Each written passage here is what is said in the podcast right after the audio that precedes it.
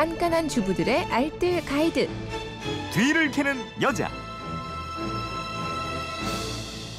네, 깔끔 꼼꼼한 살림 비법을 나눠드립니다. 뒤를 캐는 여자 오늘도 곽지연 리포터와 함께합니다. 어서 오세요. 네, 안녕하세요. 책 선물부터 드려야죠. 네. 예, 살림 구단 만들어드리는 뒤를 캐는 여자 책으로 나왔고 예, 살림살이 정보가 필요할 때마다 찾아보시면 도움이 되실 건데 오늘도 두 권을 준비했습니다. 평소에 궁금했던 살림살이 질문 주셔도 좋고요. 뒤를 캐는 여러분에서 나눌 살림살이 정보 나눠주시면 두 분 뽑아서 방송 끝날 때 발표하도록 하겠습니다.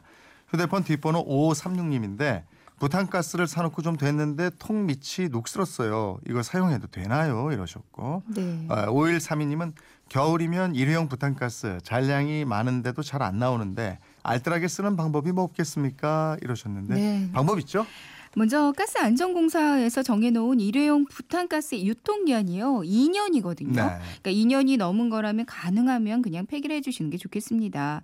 근데 그렇게 오래된 건 아닌데 녹이 생겼을 경우 일단은 가스 누출이 없는지 확인이 좀 필요해요. 네. 그러니까 화장지나 물티슈 같은 걸로 녹을 한번 닦아 보시고요. 네. 캔 부분에는 부식이 없고 다른 곳에 생긴 좀 가벼운 부식이라면 이거는 사용하셔도 괜찮겠습니다. 그리고 보통 잔량이 많이 있는 것 같은데 불꽃이 약해지면 답답한 마음에 새 걸로 갈아 끼잖아요. 그렇죠. 네. 겨울철에 더 그런 네. 것 같은데 이거 잘 나오게 하는 방법 뭐 없겠습니까? 그러니까요. 겨울에는 특히 화력이 좀 확 떨어질 때가 있어요. 네. 그럴 때는 이렇게 한번 해보세요.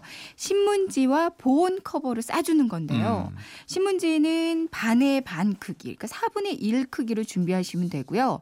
신문지로 가스통을 감싸주는데 그러니까 위쪽에 뚜껑 닫는 부분, 몸체 연결 부분은 피해서 몸체 부분만 감싸주시면 되고요. 네. 그리고 나서 우리 들고 다니는 물통 있잖아요. 네. 물통 보면 커버 씌워져 있는 경우가 많은데요. 음. 안 쓰는 물통 커버가 있으면 이걸로 겉에 하나 더 씌워주면 가스 거의 빌 때까지 쓸 수가 있거든요. 어. 그러니까 신문지로 감싸는 이유는 가스가 기화되면서 온도 차로 통에 그 물바, 물방울이 생기는 경우가 많이 있는데요. 네. 이렇게 신문지로 싸주면 그 물을 흡수해주고요. 음.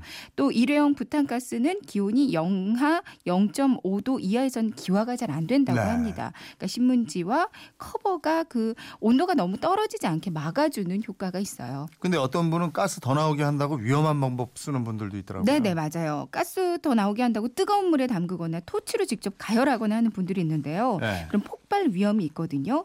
특히 그 담그는 물의 온도가 50도 이상만 돼도 폭발할 수 있으니까 조심하셔야겠습니다. 아니면 그 가스 충전하는 가스 무버 있잖아요. 네. 그러니까 남은 가스를 다른 가스통에 이동시킬 수 있는 일종의 어댑터 같은 건데요. 근데 이거 사용하실 때도 화기 근처에서는 절대 사용하시면 안 되고요. 반드시 환기가 잘 되는 야외에서 사용하셔야 합니다. 음, 2509님 질문인데 부탄가스 버리는 방법이요. 가스 네. 빼고 버려야죠. 맞습니다. 그러니까 반드시 구멍을 뚫어서 화기 없는 곳에 버리셔야 하잖아요. 먼저 야외에서 가스 나오는 그 꼭지 부분을 땅에 이렇게 눌러서 남은 가스를 다 빼내주세요. 네. 그리고 마찰이 적은 송곳 같은 기구로 몸통을 뚫어서 버리시면 됩니다. 음. 근데 뚫을 때도 무작정 이렇게 못으로 막 치거나 드릴로 뚫는 분들이 있는데요. 음. 그럼 스파크가 일면서 폭발할 수 있다고 하거든요. 그러니까 송곳으로 뚫는 게 가장 좋겠습니다. 네, 알겠습니다. 지금까지 뒤를 캐는 여자 곽지연 리포터였습니다. 고맙습니다. 네, 고맙습니다.